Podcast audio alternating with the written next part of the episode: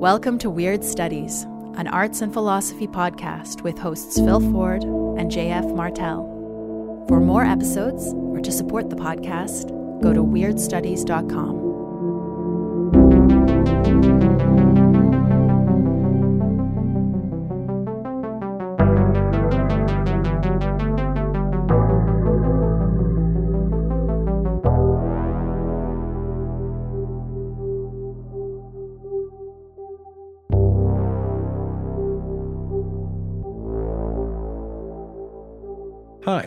welcome to Weird Studies. This is Phil. This week, JF and I are talking about the 1987 film The Evil Dead 2, a slapstick horror film, or splatstick if you like, that is both funny and kinda scary. Exactly what that kinda means is one of the principal themes we develop in our conversation. The Evil Dead 2 is scary in a particular way, scary the way puppet shows can be. We talk a lot about the affinities between The Evil Dead 2 and puppet shows in this episode, and how both end up invoking a spookiness that is in matter. I'm not talking about matter ensouled exactly. Matter greedy for life, more like. Matter in which life threatens to break out like some fungal corruption. The Evil Dead 2 represents a materialism in which matter is just what we suppose it to be, mindless and unliving, but in a precarious and unstable condition, always trembling on the threshold of life. We are the things that were and shall be again, chant the Deadites, as they are called by the medieval knights that appear incongruously and comically at the end. It's all silly fun, of course. This isn't a cerebral film in the least, and that's one thing I like about it. But The Evil Dead 2, like the Punch and Judy shows we discussed in episode 88, could be enjoyable occasions for philosophy.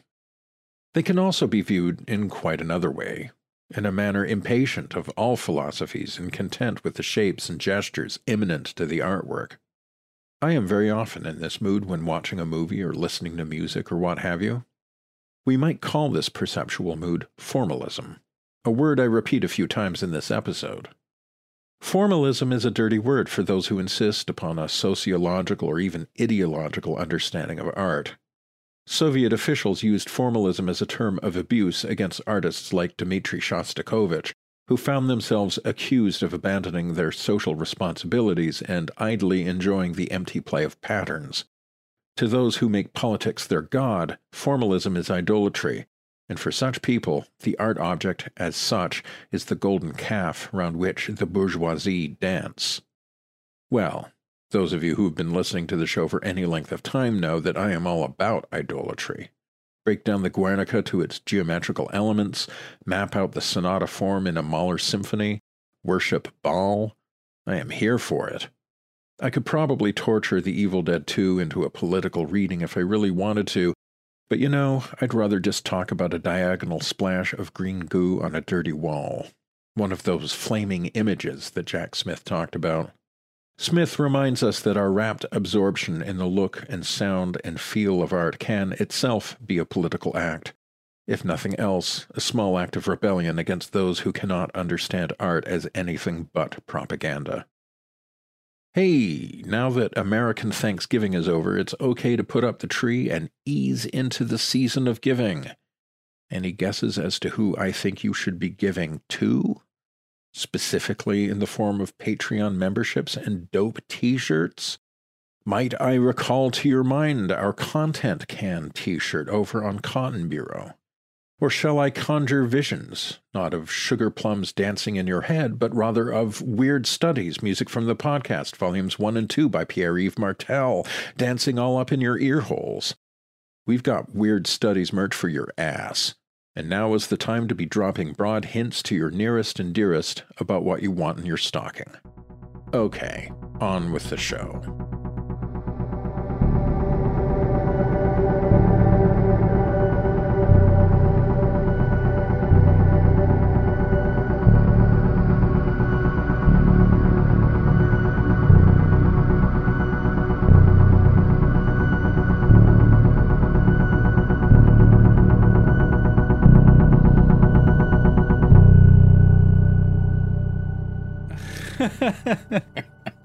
no, I love this movie. It holds up. That's a movie that dates from 1987, Yeah. which is the year I began college. So I'm dating myself there. It's an old movie, is what I'm saying, but it holds up. does. I was 10 years old. Uh, I didn't see it in 87. I must have seen it in 1990. I remember the first time I saw it, I convinced my mom to let me rent it on my own because I was homesick.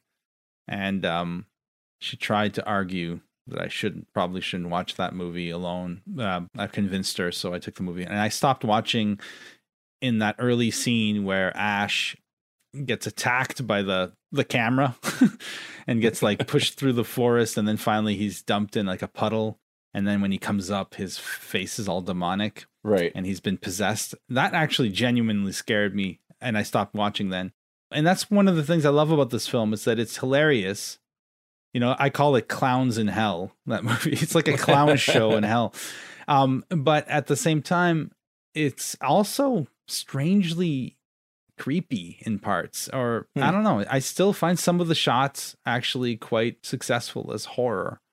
I remember watching it countless times with friends as a kid and we'd always be laughing our asses off but there was always a little part of me that was like a little disturbed at the same time. So i really admire that about that. I don't know if that's just me but maybe it's because that early time that early experience of i mean you were older when you saw it the first time. I was, and I didn't see it in the theaters when it first came out. I think I probably first saw it around 1990, 89, 90, after it, it Yeah. was on VHS. And it's one of those movies like this is Spinal Tap. I'm now blanking on other ones, but the biggest movies we remember from the time, or some of the biggest movies we remember from the time, that died in box office. Like they didn't have a very impressive first run. yeah I don't don't actually know if that's true of Evil i Dead. think it did okay uh didn't do Yeah. great yeah But like finding your audience in VHS, Yeah. that was a thing from the age. Like that was around the time that that phenomenon, the cult film that gains its following in kind of aftermarket release, yeah that's really where that all started. And Evil Dead is one of those films. films that are best enjoyed while stoned and therefore Yes. more successful on VHS because it's easier to get stoned at home in your basement than it is at the movie theater. You know, that's a good point. Yeah. I think that's, that's probably the drug war created the cult movie. I'll let the sociologists crunch the numbers on that, but I'm pretty sure I'm right. I want to say, though, we'll get to what the plot is and all that's fairly simple. In fact, we kick into act two at the five minute mark in this movie. Like you're just launched right into the plot very, very Right. quickly. You'd expect Right. 20 to 30 minutes of build, but no, this movie is five minutes in and you're already like in the the sequence that will not end until the credits roll at the end. Yeah. But um, w- To one thing- borrow a title from Errol Morris, this movie is fast, cheap, and out of control. it is indeed, but exquisitely made. Yes. You know, the camera work, what Sam Raimi does with the camera. The sound design. Yeah, it is unbelievably well made, like and so carefully crafted, which is one of the things that's, that are so weird. You'd figure a movie like this, a kind of spoof horror, would be made on the cheap in a rush.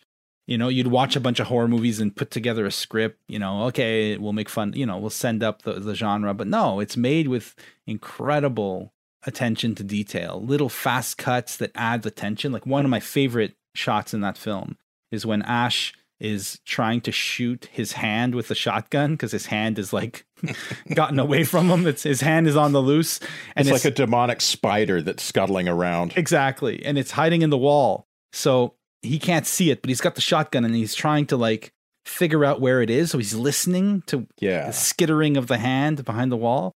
And there's a moment where you hear a noise, then it cuts to his ear in extreme close up, and you see his ear prick, and then boom, he shoots the, the shotgun. It's like this wonderful, like uh, supercut style that Sam Raimi really kind of invented. Yeah.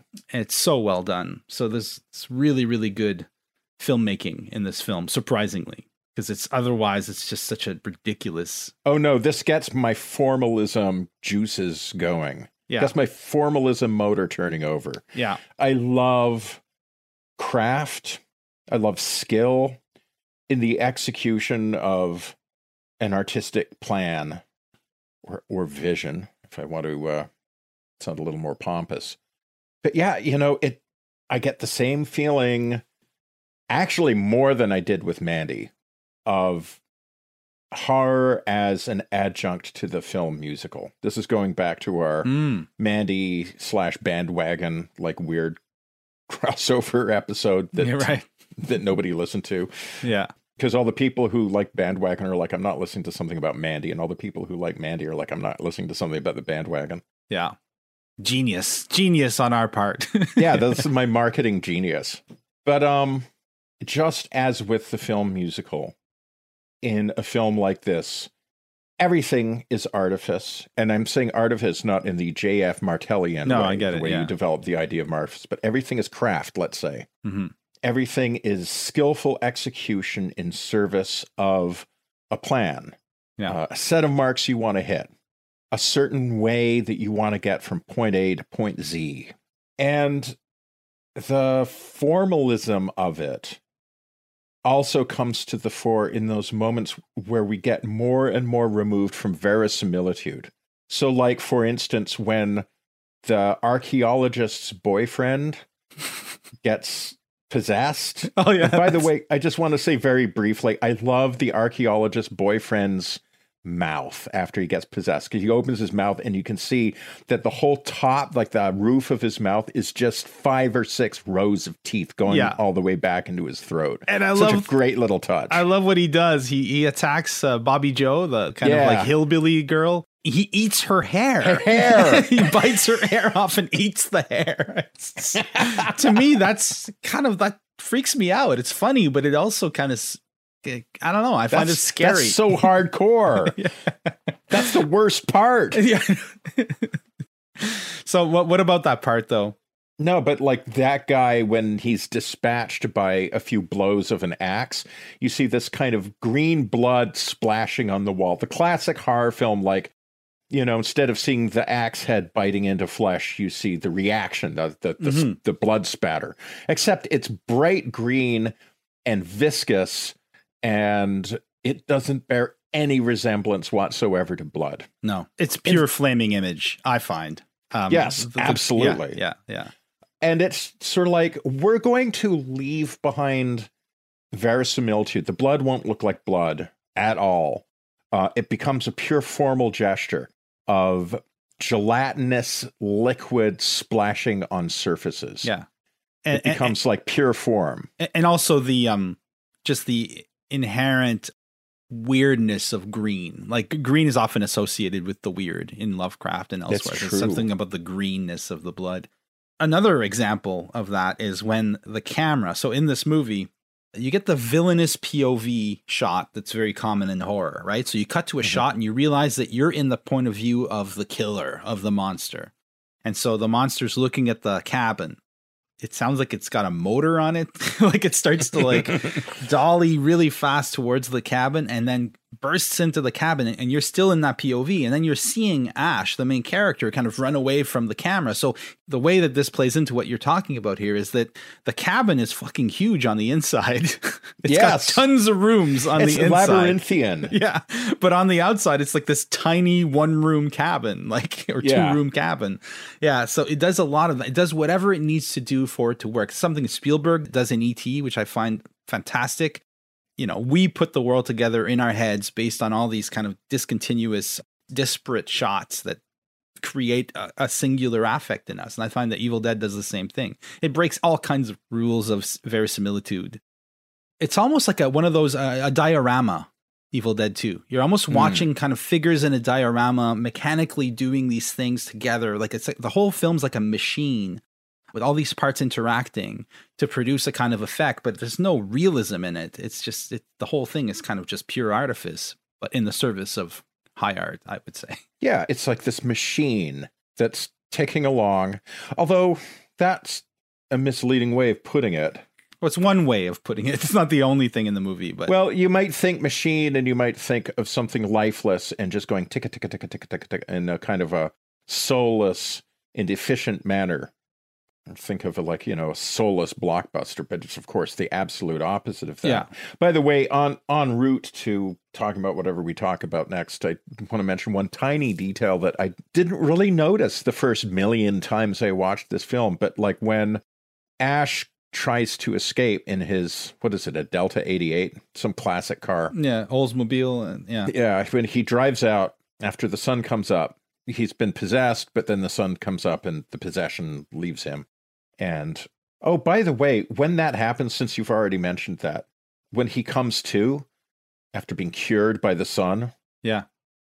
there's this long slow mo okay in a film that reminds me of nothing so much as like you know hardcore punk albums from the 90s where you just have a series of songs and they're each less than 2 minutes and some of them less than 30 seconds long and it's just like they're short they start and blam like instant intensity. And you've just got this solid screaming wall of intensity until it just suddenly ends and the next Yeah. song roars to life. Like there's a real punk kind of not so much ethos but just like Aesthetic, part of yeah, the aesthetic of this film.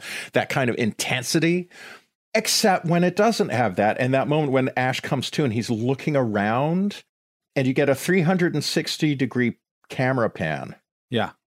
and all of a sudden it turns into a Tarkovsky movie for a beat. It gets super slow and super quiet. And then he tears ass in his Oldsmobile, realizes that the bridge is out, and then this thing starts chasing him. And in the middle of the chase, as he's driving, it's broad daylight. He looks over his shoulder, and then it cuts back to a point of view of the car racing down the road, and it's night. Just like that. Boom.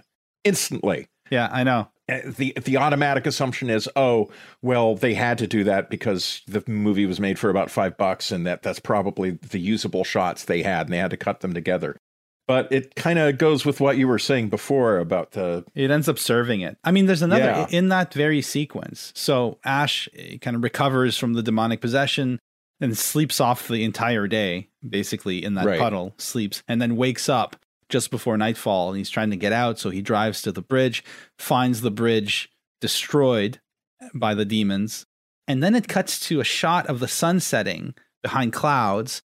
And the camera pans, and Ash is brought into the frame and it's this beautiful rear projection shot Oh, from like a. Hitchcock movie. And it's like a mid 50s golden age of Hollywood shot. that's right But the thing, and it's like, what is this doing in this movie? Because they had to do an actual rear projection shoot to do that, to make that shot. So he he's like, he wanted that shot in the movie. Yeah. It's not like accidental, you know? So it's like a lot of work to make this kind of scrapbook aesthetic where you're cutting from one type of film to another constantly. I was just totally flabbergasted by the amount of work that went into this film. Watching it this time around, it's crazy.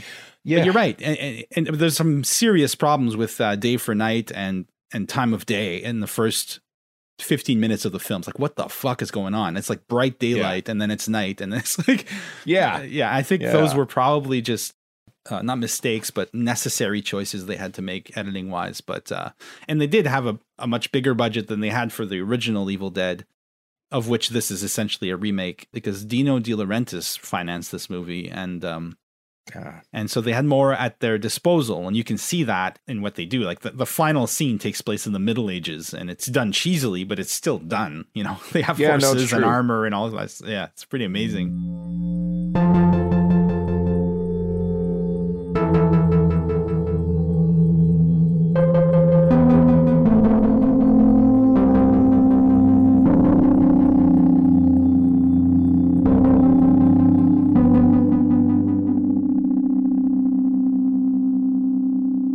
Let's do the plot, right? Okay, Uh, let's do the plot. I'll let you start. I mean, it's what Joe Bob Briggs calls the standard spam in a cabin plot.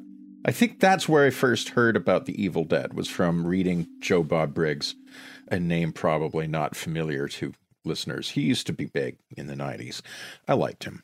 It was a film reviewer had a shtick that he played a sort of Texas cowboy who had an encyclopedic knowledge of sleazy drive-in movies. Anyway, so Joe Bob Briggs was one of the leading theorists of the Spam in a Cabin movie. Spam in a Cabin movie is always going to be like a great go to for low budget horror because, for one thing, it's a pretty limited set. You need a cabin in the woods. You got woods anywhere. Yeah. A cabin has got to be one of the easier things to mock up in a set. But I digress. Um, we see Ash and his girlfriend Linda at the beginning driving into the country, going on a romantic weekend. Ash is sort of vague about whose cabin they're staying at, and you get the sense that he just knows that this cabin is up there, but no one is ever there. Yeah. And so, you know, he's trying to have a romantic weekend on the cheap. At least that's what I feel like we're given to understand. Yeah. They get to the cabin. They settle in. Ash plays a romantic tune on the piano as his girlfriend Dances. waltzes around, pirouettes around the room. Anyway, so it turns out that the people who own this cabin is like a, an elderly archaeologist and his wife, and that this guy has obtained a deadly book called the Necronomicon Ex Mortis. Which is for any like know nerd Latin, out but there. doesn't doesn't it's- that just mean the Book of the Dead by the dead? well, it's actually a mixture of Latin and Greek. Necronomicon basically means Book of the Dead. Ex Of the Mortis. mean- dead. Yeah, yeah. So it's the Book of the Dead f- from the dead or of the dead. The Book of the Dead of the Dead. it's like Yeah. extra dead. yeah, which is perfect, right? Yeah. Perfect. Anyway, there's this evil book with like a face stitched onto the cover. I love the little animation at the beginning where we have this portentous voiceover yeah. telling us about the Book of the Dead. See the face. He go, goes.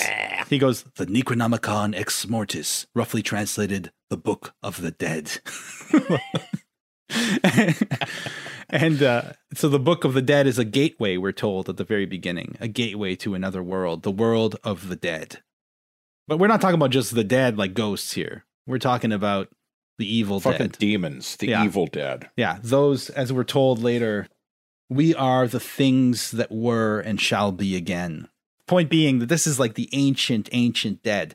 The Book of the Dead, we're told, the Necronomicon Ex Mortis, was written, quote, when the seas ran red with blood. And we all know how long ago that was. Anyways. okay, so Yeah. anyway, it turns out that the archaeologist had read out the opening incantations in the Necronomicon into his tape recorder, and Ash curiously presses play, and it ends up playing this demonic incantation, which opens up this portal. Linda is immediately abducted by some demon that we see point of view crashing into the cabin, and then possessed, she attacks Ash, who decapitates her with a shovel. yes. That happens to be right there where he needs it. Yeah. Exactly. Yeah. A brand new shovel, too. it looks like they literally just bought that shovel at the hardware store and put it on the set. And who knew that one Yeah. windmilling blow of a shovel is enough to remove a human head and send it arcing like 20 feet in the air? Yeah. But this whole film is cartoon logic. Yes. Dream, Like dream Ash- and cartoon logic for sure. Yeah, Ash is unkillable, indestructible. He undergoes innumerable Yeah. blows that would kill any normal person, but he's made of rubber. He always bounces back. He has a variety of interestingly painted blood patterns on his scalp. And A lot of blood, but uh, you don't see any cuts. Just Yeah, blood on 'em. exactly. yeah, exactly. yeah, not a mark on him. Uh, he's amazing. He's like one of the great heroes of, of the genre for sure. But in any event, so of course Linda returns. All hell starts breaking loose. He eventually has to cut his former girlfriend up with a chainsaw into itty bitty pieces. Then his hand becomes possessed. His Mhm. hand turns on him and tries to kill him, knocks him out. And as he's knocked out, the hand sees a cleaver. And we can only imagine what the hand is going to do with this cleaver once it gets a chance. But before it has a chance, Ash cuts off his own hand with a chainsaw. He transfixes it with a knife to the floor Yeah. you know, revs up the chainsaw by pulling on the chain, the like the ripcord with his teeth, and screams, "Who's laughing now? Yes. Who's laughing now?" Which is one of the greatest moments in cinema history and chainsaws his own hand off. Because the hand, while it was possessed, was constantly giggling. you know, that, that's the, his hand was. It's a very uh, so like there's like Buster Keaton level acting in here on uh, Bruce Campbell's part when his hand Yeah. is possessed and he's fighting his own hand, and his hand is like he's like It's knocking him over the head with the dishes. You know, one after Yeah. another, breaking plates on his head. It's like masterful stuff. It's really really good slapstick uh, comedy. I think at one point he grabs himself with his own hand and flips himself like a like a front Yes! flip onto the floor. it's really amazing. No, that's some Donald O'Connor shit. That's like talking about film musicals, like you know the old make 'em laugh routine from Singing in the Rain. Yeah. If you don't know it, I suggest you, being the listener, I suggest you run to YouTube and watch it. It's incredible. And that was a set piece that allowed Donald O'Connor, who was a old time song and dance man who knew all the tricks of the trade, the old vaudeville routines, and so on. It was an opportunity for him to bust out a whole bunch of very acrobatic vaudeville routines. And again, it, I'm struck by the parallels that you have Mm-hmm. set pieces that allow for virtuoso physical acting, Yeah. for virtuoso stunts and routines. Except, of course, it's done in this kind of horror style. Yeah. Anyway, so he chainsaws his hand off. His hand escapes, and that's the scene that we were talking about where he's taking shots at it. At one point, he falls asleep, has a nightmare, wakes up, and starts going bananas. That's And actually whole- great. That that section is really interesting. We can talk about that. Yeah, let's loop back for the famous laughing room scene where he's laughing maniacally and the whole room comes alive. All of the objects are laughing along with him. Yeah. Anyway, a couple of people turn up. The daughter of the archaeologist, who is an archaeologist herself, uh, her blonde boyfriend, who Preppy boyfriend. Yeah. and a pair of backcountry types, Bobby Joe, and I forget the name of the guy, Me too. Daryl? Let's call him Huh? Daryl. Daryl. Sure, I let's think call it's Daryl.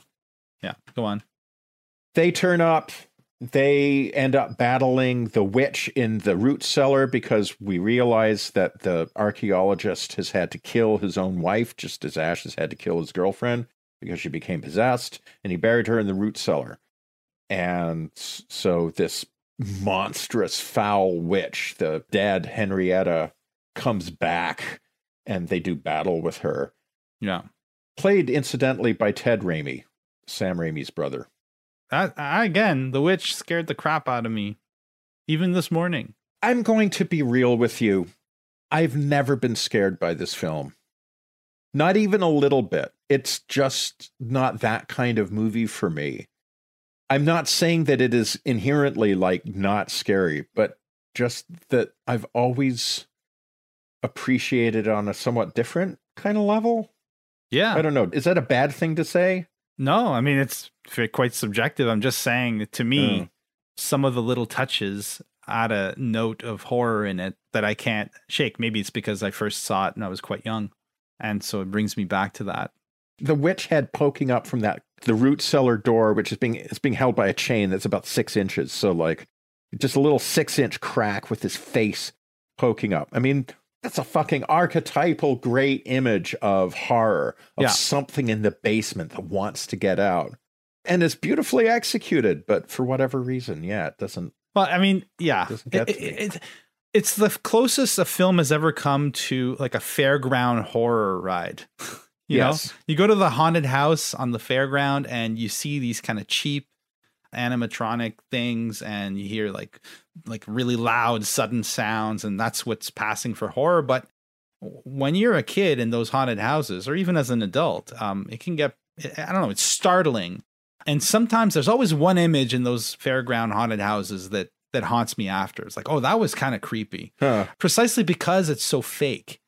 Right. you know and it's almost like this film was like let's make a movie in which the true horrors look like fairground horrors there's a moment where ash goes um at the end when it's like that moment that prise de conscience that moment where he's like okay we're gonna beat this thing and he's like they have to go down into the basement because uh, Daryl, whose name is Jake in the movie, by the way, Daryl uh, throws the pages into the base, the crucial pages that contain the incantation to exorcise the, the demonic force.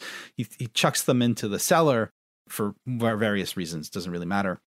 Then Ash decides to go down there and recover the pages, and he says, Let's go down there and carve ourselves a witch, which I think is a hmm. fantastic Right. line. But then the camera pans down into the darkness beneath the cabin, and you see the witch in the dark, like waiting for them. It's just, I found that really good. It's a good scene. Yeah. No, you know, I want to be clear about something too, which is when I say that it's not scary, that's obviously not scary to me, and that's obviously a subjective thing. But what I don't want to be confused with here, or I don't want my position to be confounded with another one, which is th- to treat this as if it was just camp Right. because I don't think this film is camp, at least in the sense that we were talking about it a couple of episodes ago. You know, Charles Ludlam is talking about when he's like, oh, it's this awful camp of people who don't mean it, Right. you know, where you, you pretend affection for some piece of pop culture detritus, but you don't really mean it. Mhm. You're just kind of enjoying it because you think it is quote unquote so bad it's good. Like, in other words, you don't have any interest in approaching it on its level. You're not trying to see through its eyes, if you see what I mean. yeah, totally. And I would resist any such interpretation of this film that I think that it's obviously goofy and slapstick. It's intended to be funny. Indeed, it is funny. But at the same time, I think it's also, and maybe I, I think that's because of like a commitment of formalism allows you to be both serious and ironic at the same time Yeah. that there's a kind of love and care that has been taken with this film to make the scares spooky, to Yeah. make the scares work, to make them work technically, to make them work as dramatic beats. While remaining funny.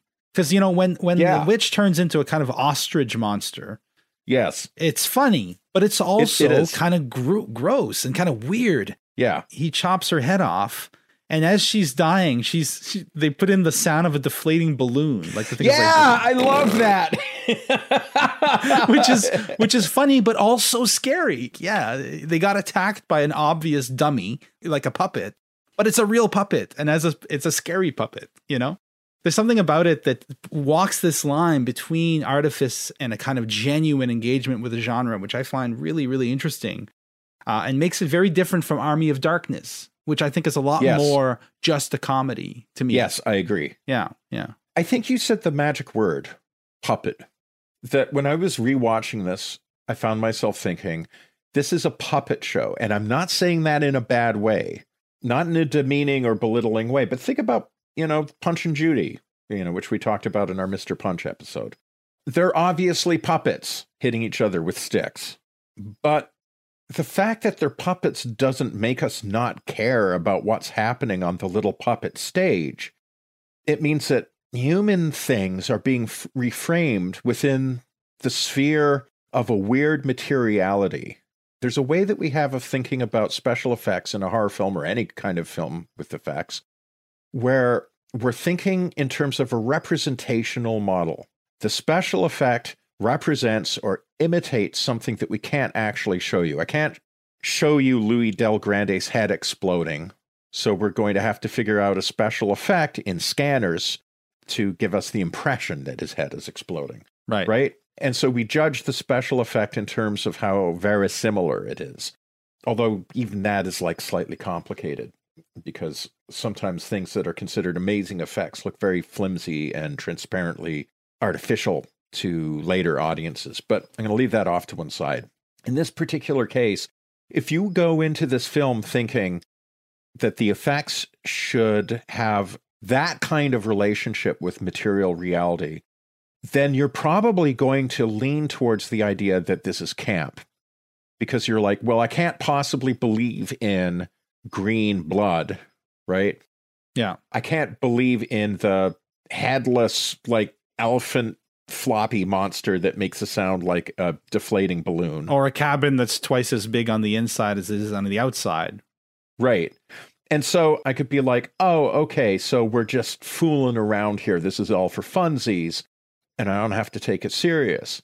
But no, the genius of the effects in Evil Dead 2 are that they're not actually after that kind of verisimilar relationship, that kind of representational relationship with reality. It's like a puppet show. In a puppet show, you're not trying to make the puppets not look like a puppet. That would be really creepy. A puppet show where the puppets look completely convincingly human would be a puppet Well, the- show that Yeah, well, then you get something like, you know, certain CGI films like Polar Express that end up in that kind of uncanny valley sort Yeah. of thing. Yeah. Likewise, the the puppets or the the the various I mean, there are some actual kind of puppet figures in in special effects. I mean, Raimi emptied the clip in all the things you can do for under five million dollars. yeah, stop motion. Yeah, Harryhausen style stop motion things. Matt's, I mean, you know a lot more about the technique of this than I do, so you'd be in better position to enumerate them all. But suffice it to say, though, there's objects in this thing, like the green blood, like the monsters or whatever, that like, no, don't understand them as faulty representations of what you want to see, the real thing, somebody really getting hacked up with an axe. Understand that you're watching a puppet show, that these are look exactly the way they're supposed to, Yeah, exactly. but the puppets are playing out something that's scary. the horror is in the materiality of things. I, I think one of the things I love about Evil Dead 2 is how material the horrors are. It's a strangely Lovecraftian film, right? The Necronomicon is obviously a nod to Lovecraft. The great old ones coming Who was back. quite obscure in 1987, so that would have been a deep cut for horror fans back in the day. Exactly. And also the um just the materiality of the various demons. So they show up in flesh and blood.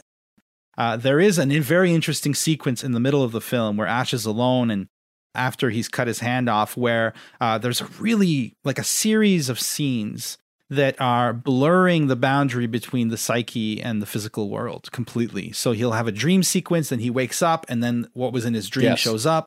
There's this looping, this these nested realities. He's, he's like stuck in a dream. He keeps waking up from a dream and finding himself in another dream, right? There's a sense Yeah. of that going on.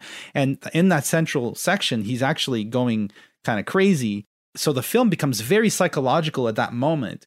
And then it goes right back to being pure material horror after that. So these are Lovecraftian monsters that are very different from Lovecraft's monsters in the sense that you can cut them up with a chainsaw, you can beat them, you can punch them in the face, you know, Yeah. as Ash does to that ostrich creature repeatedly.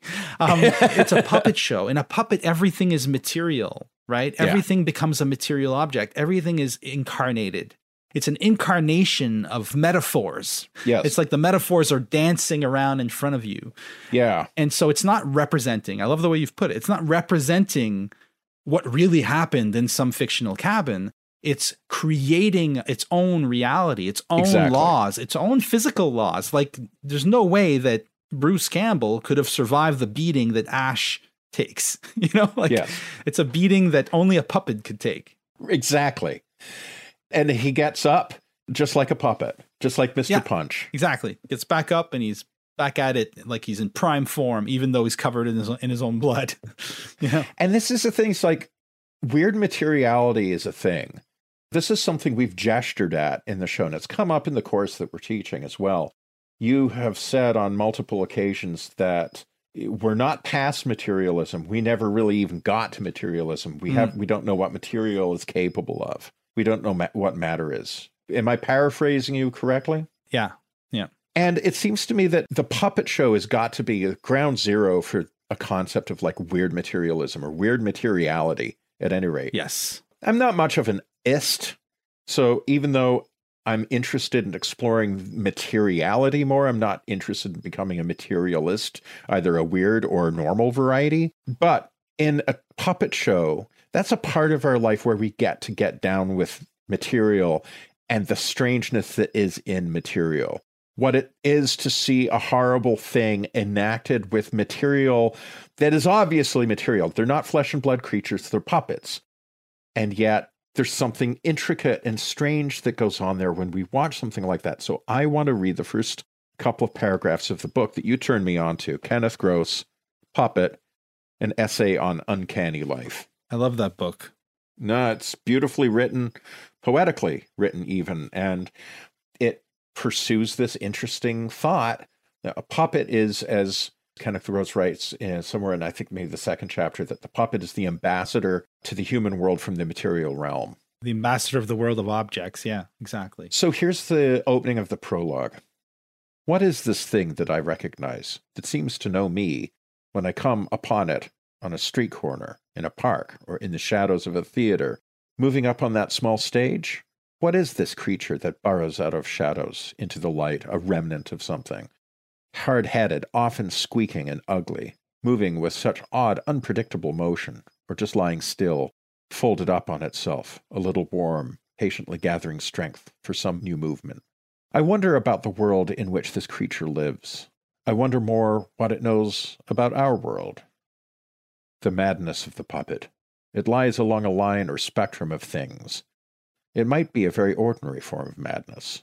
The madness lies in the hidden movement of the hand, the curious impulse and skill by which a person's hand can make itself into the animating impulse the intelligence or soul of an inanimate object. It is an extension of that more basic wonder by which we can let this one part of our body become a separate, articulate whole, capable of surprising its owner with its movements, the stories it tells. I call it madness, but it is perhaps better called an ecstasy. It lies in the hand's power and pleasure in giving itself over to the demands of the object, our curious will to make the object into an actor, something capable of gesture and voice.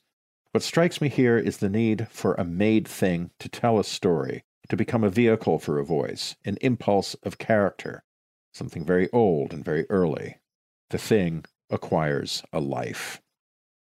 As I read that, I'm thinking, well, he's focusing on the hand, and so we're given to imagine a hand puppet.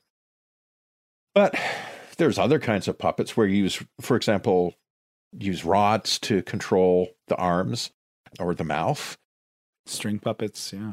Yeah, string puppets. And in the laughing room sequence, the whole room is a room full of puppets, and they're animated by hands that are, through the magic of film, entirely off screen. That is to say, it's stop motion, right? I think, for instance, the lamp that's like moving up and down in a kind of hee hawing sort of like laughter. That's stop motion. So hands are moving these things, but the hands are not even in contact with the objects that we see on the screen, right? So the hands can be absent, but there's still the sort of way that the life of the hand or the life of the human, the hand here is a metonym for the human. The life of the human is a contagion. Yes. It's like something that infects matter. Yeah, yeah, absolutely. There's a, a wonderful book called uh, we've mentioned it before, Cannibal Metaphysics by um, Eduardo Viveiros de Castro, an anthropologist okay. who basically has observed quite counterintuitively from how most modern people think about indigenous peoples is that the indigenous peoples that he's worked with in the Amazon tend to think that everything in the world was once human and everything wants to be human again. Oh, just like the Evil Dead. Exactly. So when oh, you when you if you want to nice. think about this animistically, you could say something like if you paint a face on a rock or if you scry, if you glimpse a face among the clouds, you're not projecting a face.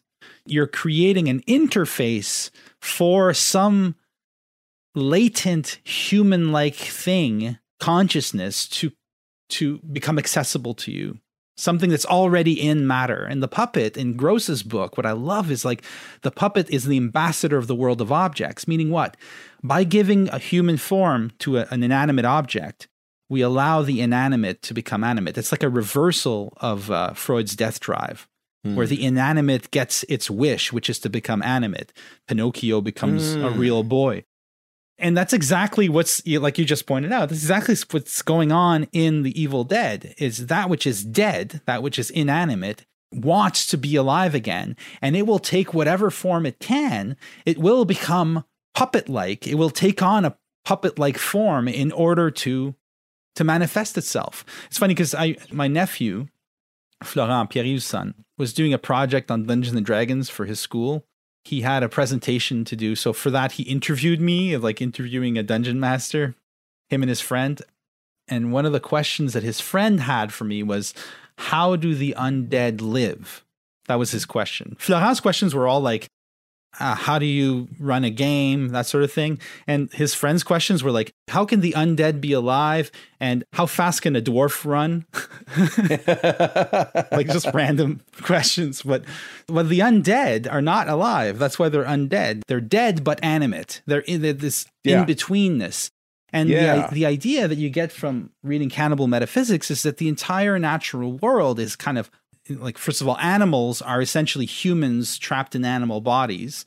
But what de Castro makes clear is that in embracing such a way of viewing things the human becomes very different. The human ceases to become what the human means to us. The human becomes very alien. The point is that it seems only appropriate that the creatures in Evil Dead would take the form of cheap looking stop motion puppets because that's the best they can do Nice. You know, until they can become fully enfleshed.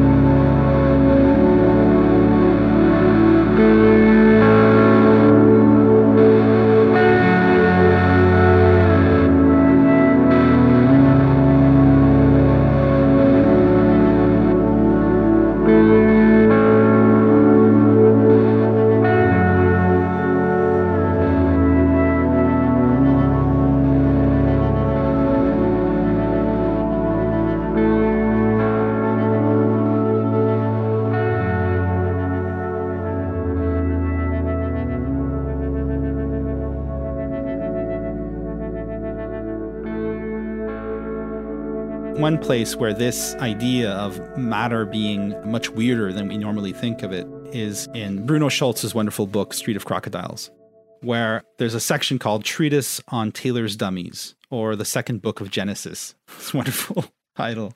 And uh, it essentially starts as a monologue by the narrator's father. The narrator's father is um, everyone in this book is a little off their rocker, it seems, when you're reading it with our our standards of sanity. um, but the father says the demiurge has had no monopoly of creation, for creation is the privilege of all spirits. Matter has been given infinite fertility, inexhaustible vitality, and at the same time a seductive power of temptation which invites us to create as well. In the depth of matter, indistinct smiles are shaped, tensions build up, attempts at form appear. See, attempts at form. Mm. The whole of matter pulsates with infinite possibilities that send dull shivers through it. Waiting for the life giving breath of the spirit, it is endlessly in motion. It entices us with a thousand sweet, soft, round shapes which it blindly dreams up within itself. All of Street of Crocodiles to me is a reflection on the, the nature of matter. It's an attempt at developing what would be a real materialism. And Victoria Nelson makes much of this book in her book, yeah. The Secret Life of Puppets. Well, Funny you should mention that because I wanted to bring up something in Secret Life of Puppets. The first couple of chapters of this book deal with the idea that we find in the Corpus Hermeticum. Is it in Poimander it's, or Asclepius? Asclepius is the statues? The statues, yeah. Asclepius, yeah. Yeah. So for the ancients, the divinization of matter, the ensouling of matter is of primary concern, primary religious concern. And there are all kinds of ways that, you know, ancient Egyptian mysteries were all about the passage of matter to what we would think of as immaterial realms. The idea that mummies would literally walk from this world to the next world. Not some spiritual essence of the mummy, but the actual physical mummy. So, for this reason, and for other reasons, there's a, a real focus on the idea of like the divinization of matter. Mm-hmm. So, one of the manifestations of this is uh, the presence of objects of wonder in the ancient world that are attested by classical authors as having wondrous powers, you know, statues that sing or prophecy. And she talks about one that has survived to the present day. This is on page 40, 41 of Secret Life of Puppets. She, the bottom paragraph, she says, Yes, but our skeptical voice of episteme must finally interject. Just how was this wonder of living statues manifested in the material world of cause and effect?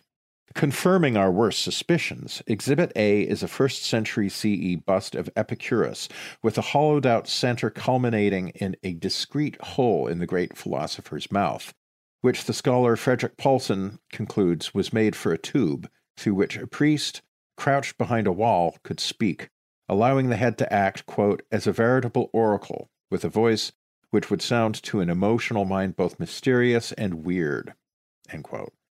From the standpoint of episteme, the fact that these all too human made mechanical devices, a number of which survive, undeniably provided the generatio animae, at once cancels out the validity of the supernatural experience. Indeed, Poulsen subtitled his report A Chapter in the History of Religious Fraud. And Victoria Nelson goes on to write To its practitioners, however, ventriloquism of the kind demanded by the bust of Epicurus would not have been a ruse at all, but rather a tool by which the priest possessed by the god could give utterance to the god's words through the statue. That their belief in the experience of divine possession, even as they manipulated the statues, was genuine and not the cynical fakery assumed by modern researchers, is demonstrated by the example of the 5th century Alexandrian philosopher Heraiscus. Don't know if I'm saying that right. Whose perception, according to the commentator Damascius, was so finely tuned that he, quote, had a natural gift of discernment in regards to sacred images, whether they were alive or not. The moment he looked at one, if it were alive, he felt a stab of peculiar feeling go through his heart.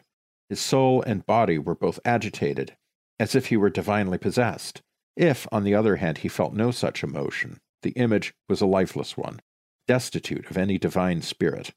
It was in this way that he knew, by what may be truly called a mystical union with the deity, that the awful image of Aeon was inhabited by the god whom the Alexandrians worshipped, and who is Osiris and Adonis in one. What I love about that is the reversal there. Again, there's that like modern to ancient inversion where the yeah. the priest is talking into a tube and making it look like the statue is speaking. But for the ancient mind, the priest is the puppet. The priest exactly. is the tool of the god.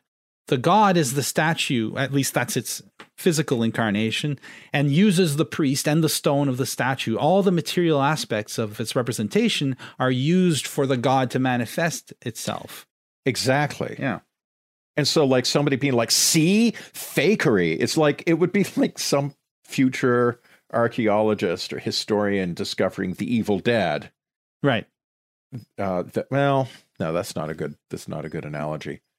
Well, I thought thought it would work, but I'm, I'm trying to find it too. But yeah, well, I'm trying to think of a good example, a good analogy, because it seems to me like there are such substitutions where we moderns will accept the reality, the emotional reality, or, or, or whatever you want to call it, but the basic reality right. of something, even though we know that some contrivance has been used to achieve the effect that nevertheless is real.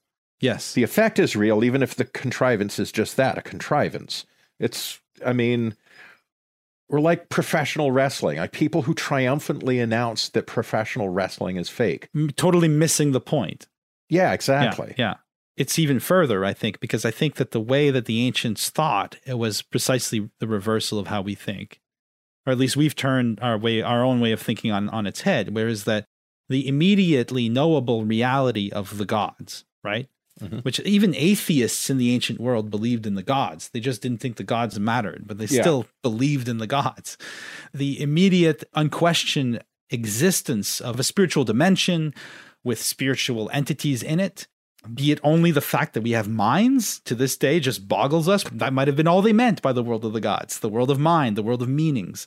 The point is that the obvious reality of that other world enabled an interpretation of what's going on in a, in a contrivance like that that was that's the complete opposite because what we want are material gods right so but gods are spiritual so uh, what we want is the god to be speaking through his own statue right? So what we want to see to believe would be like we'll peel away the statue and then we'll get an identical face but it's the real god speaking through the statue. Whereas for the ancients that whole contrivance is a device for allowing the god to be heard by humans hmm. you know? It's a completely yep. different way of looking at it. And i think it is like you're saying like when you watch a movie it's the what we call the suspension of disbelief which is the last yeah. thing you do when you watch a movie. You're not suspending anything. You don't need to believe in a movie because the movie is real. you know, like it, does, it, it does, that's why people stop watching horror movies because it's going to keep playing until you stop watching it. You don't have to believe in a film, you know? It's so true. it's real in that sense of the puppetry sense that we've been talking about. Yep, absolutely which is why I think maybe I'm still able to be scared by Evil Dead 2, though I admit that it is a kind of um, it's not the scariest film by any means. It's not even really trying to be scary, but it's so committed to its own aesthetic that it creates a new reality that contains its own form of horror. Absolutely. That's well said. That's really good. What would you say to the proposition that Evil Dead 2 has Baroque aesthetics. That there's something Baroque about it. I'm not sure that that's true. I'm certainly not going to argue for it very hard. But nevertheless, it's a thought that occurred to me on this go round. I hadn't thought of it, but I, I think so. It's definitely a kind of plenum, right? It's it's just mm-hmm. chock full it's full of folds and you know? Like it's just yes. it, yeah. So i think yeah it is very baroque for sure. It's certainly not a brutalist film. Like one of the things about baroque as it is generally understood is that it's simultaneously imposing and intricate something that's on a monumental scale something that makes like an enormous kind of overweening effect. It's supposed to kind of overwhelm you. It's big, big outlines, but at the same time containing within it intricately folded and refolded ornamentation, exactly decoration. Yeah, it's full of lots of complications, complexities, crenellations, but within something kind of imposingly vast. And this is not an imposingly vast. It doesn't have that kind of French Baroque opera quality. Like, you know, I think of Lully, the operas of Lully, as the ultimate example of the Baroque aesthetic. Mm. Evil Dead isn't imposing in that way, but it has that kind of punked out wall of energy quality that it just hits you so fucking hard from the very opening bell. And within that kind of blind onrush of energy. There's also just so much going on, so intricate. And the intricacies are Baroque also in the kind of sense of grotesque and uh, fanciful. I think you are absolutely right. Feverish yeah. imagination. One of the things that Raimi does extremely, extremely well is transitions between scenes. So that's when in a film you want to cut from one scene to another. And if you can find some way of transitioning between scenes that brings in a kind of like parachronic to use your term parachronic continuity where you're you're obviously moving ahead in time but there's a mm-hmm. there's a common element that transitions you from one scene to the next for example you cut up and you see the moon come into the shot and then you go down from the moon and you're in a new scene you know like like right, that, that right, sort right. of thing he does this constantly. And to me that's a baroque move in cinema. The oh, brutalist oh, move the brutalist move is the kubrickian bang cut right? You yeah. cut with, with, an absolute jump cut in time and space and you're somewhere else. Whereas Raimi is constantly folding scenes into one another through these these nice. transitions. And so that gives it a baroque feel to me.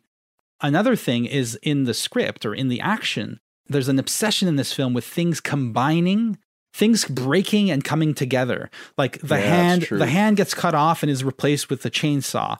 The preeminence of tools and objects in the Hmm. film how objects are used and how objects combine with ash to create kind of new he's all he's essentially a kind of new being at the end with his shotgun and his and his chainsaw. He's become a kind of uh, machine himself right? Uh, an android of sorts with, the, with his chainsaw arm. All that to me is also very baroque the diorama like feeling of the whole thing the way the characters feel like like they're all of a piece. Like the characters are made of the same stuff as the props because he can just bounce right off the floor when he falls Yeah. like 20 feet. And he's not made of a different stuff from the puppets and the the objects in the scene. And in other words he's just a, a particular type of fold in a fabric which includes the objects in the film and the characters. They're all made of the same cloth. They're just folded differently. So all that to me makes it a very baroque film. I think it's a wonderful observation we could get a lot of mileage out of that, uh, that idea i think yeah I, I wonder if sam raimi knows that he made a baroque film Well, this is, I mean, Baroque is such an interesting period concept. I was looking at a book called Baroque Modernity, which is about, yeah i've heard about that book yeah, Baroque Modernity and Aesthetics of Theater by Joseph Cermatori. Yeah, I heard him on. Um, he was on Entitled Opinions, a wicked podcast that I recommend to everyone. So you can look him up on that podcast. Great interview. Okay. Yeah. Very good. Yeah. And I heard about this book, I think actually from the Weird Studies fan Discord. But in any event, he's talking about the survival of Baroque into modern theater.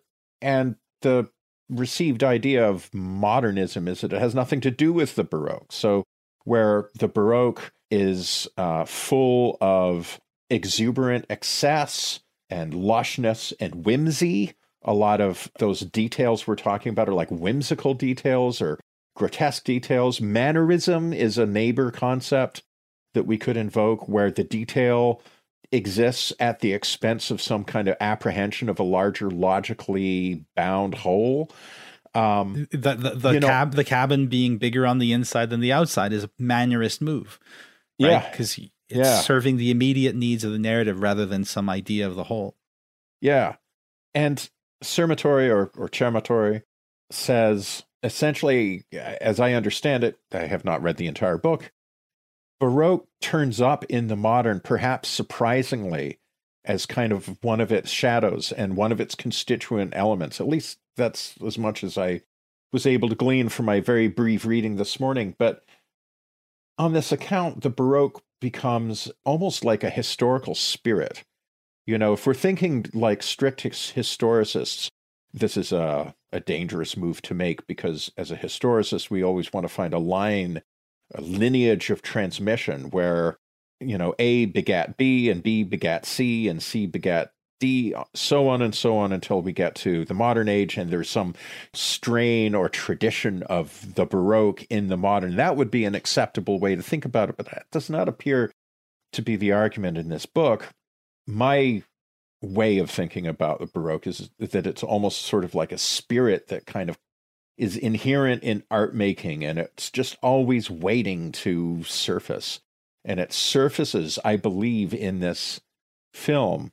Maybe another reason why I think of it as a somewhat Baroque aesthetic in this film is because also in music, particularly in the high modern period, the period in the first decades of the 20th century, in the 20s and 30s, in what was generally called neoclassical, associated with most famously Igor Stravinsky, but there were many other composers who were doing the same kind of thing. There's a self conscious return to Baroque musical style, to the style of Bach and similar Mm. composers. And in a musical context, Baroque, as a, like neo Baroque, is something that makes an uncanny return within the modern.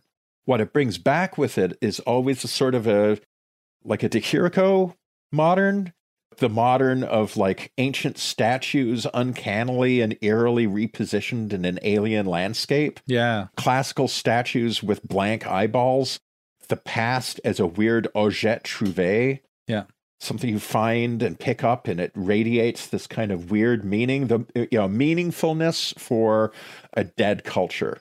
yeah. that somehow has survived incongruously into the present. There was always a little bit of that feeling of the Baroque, and that aspect of neo Baroque aesthetics always had within it a very strong formalism, to return to that motive that I introduced earlier. So, to the degree that there's a kind of a formalism, and I am using that term in a complimentary way, a beautiful formalism in Evil Dead 2, perhaps that's one thing also that kind of suggests yeah. Uh, Baroque to me. Absolutely. I also think that the idea of the Baroque or the spirit of the Baroque gives us some insight into this idea of materiality we are talking about, right? Because the, the Baroque is a it's an attempt to reconfigure the material. The amount of effort that was put into making stone look like I don't know, a kind of liquid almost, uh, very malleable. Uh, there are no sharp corners. It's very mm-hmm. much about you know, making everything smooth and folding everything, right? Yeah. And so making stone look like flesh.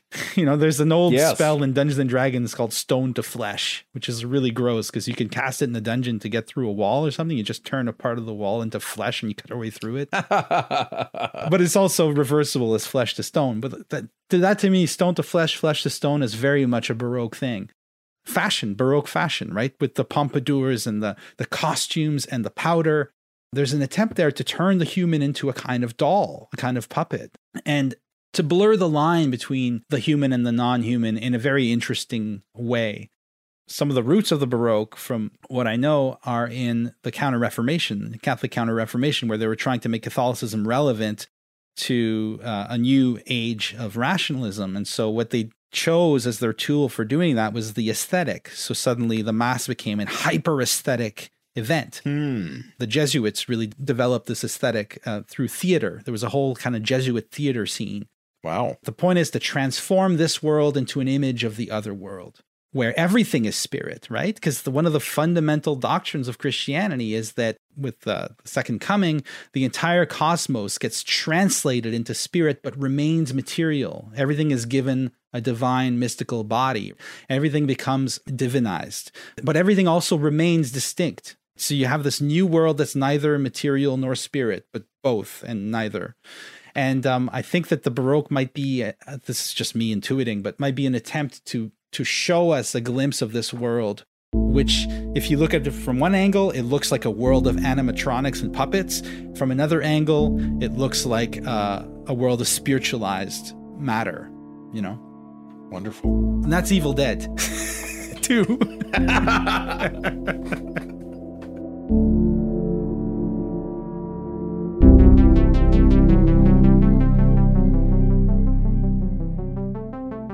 If you enjoyed this podcast, consider subscribing to Weird Studies on your favorite podcasting platform. You can also follow us on Twitter, visit the Weird Studies subreddit, and of course, support us on Patreon.